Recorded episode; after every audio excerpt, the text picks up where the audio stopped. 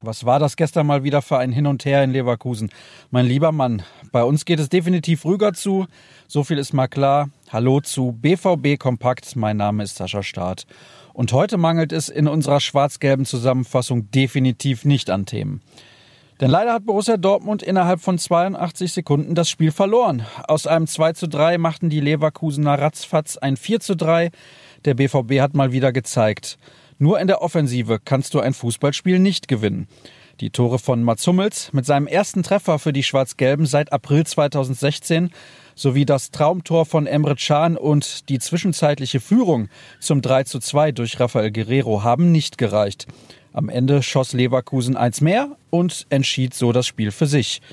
Kein Wunder also, dass Neuzugang Emre Can nach dem Spiel eine bessere Defensivarbeit forderte.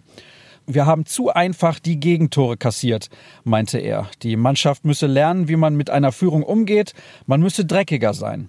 Sportdirektor Michael Zorg sah das natürlich ähnlich. In den entscheidenden Momenten sind wir zu passiv geblieben, sagte er nach dem Spiel. Eine üble Woche für den BVB also insgesamt. Erst das Pokal aus gegen Bremen, jetzt die Niederlage gegen Leverkusen, weil man hinten nicht konsequent dagegen hält. Wir könnten international eine Topmannschaft sein, aber das sind wir nicht, weil wir dem Gegner immer wieder das Spiel überlassen. Harte Worte auch von Führungsspieler Mats Hummels. Stichwort harte Worte, die finden auch unsere Redakteure Jürgen Kors und Krampe in ihren Kommentaren und Analysen.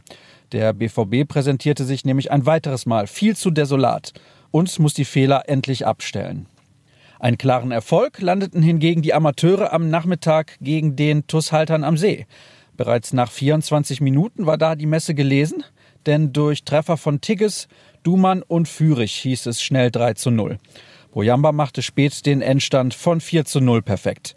Damit kletterte die zweite für den Moment mit 32 Punkten aus 22 Spielen auf Platz 6, hat allerdings auch die meisten Partien der Liga absolviert und auch mehr als die Tabellennachbarn. Richtig blendend lief es schon am Vormittag für die U19. Im Spitzenspiel der A-Jugend-Bundesliga war Borussia Mönchengladbach zu Gast. Die Fohlen ließen einige Chancen liegen. Der BVB hingegen war eiskalt und setzte sich am Ende deutlich mit 3 zu 0 durch. Zwei Tore gingen auf das Konto von Yusufa Mokoku, einen Treffer steuerte Ala Bakir bei. Die Skibbe 11 bleibt durch den Sieg Zweiter, bei nun 36 Zählern, nach wie vor punktgleich mit dem Spitzenreiter, dem ersten FC Köln. Schauen wir mal, was heute bei den Borussen so passiert. Das ist nicht so sonderlich viel. Für die Profis steht ein Auslaufen nach der Niederlage in Leverkusen an. Und dann wird man sich schon wieder ganz auf die nächste Aufgabe vorbereiten. Am 14. Februar, am Valentinstag also, empfängt der BVB dann Eintracht Frankfurt.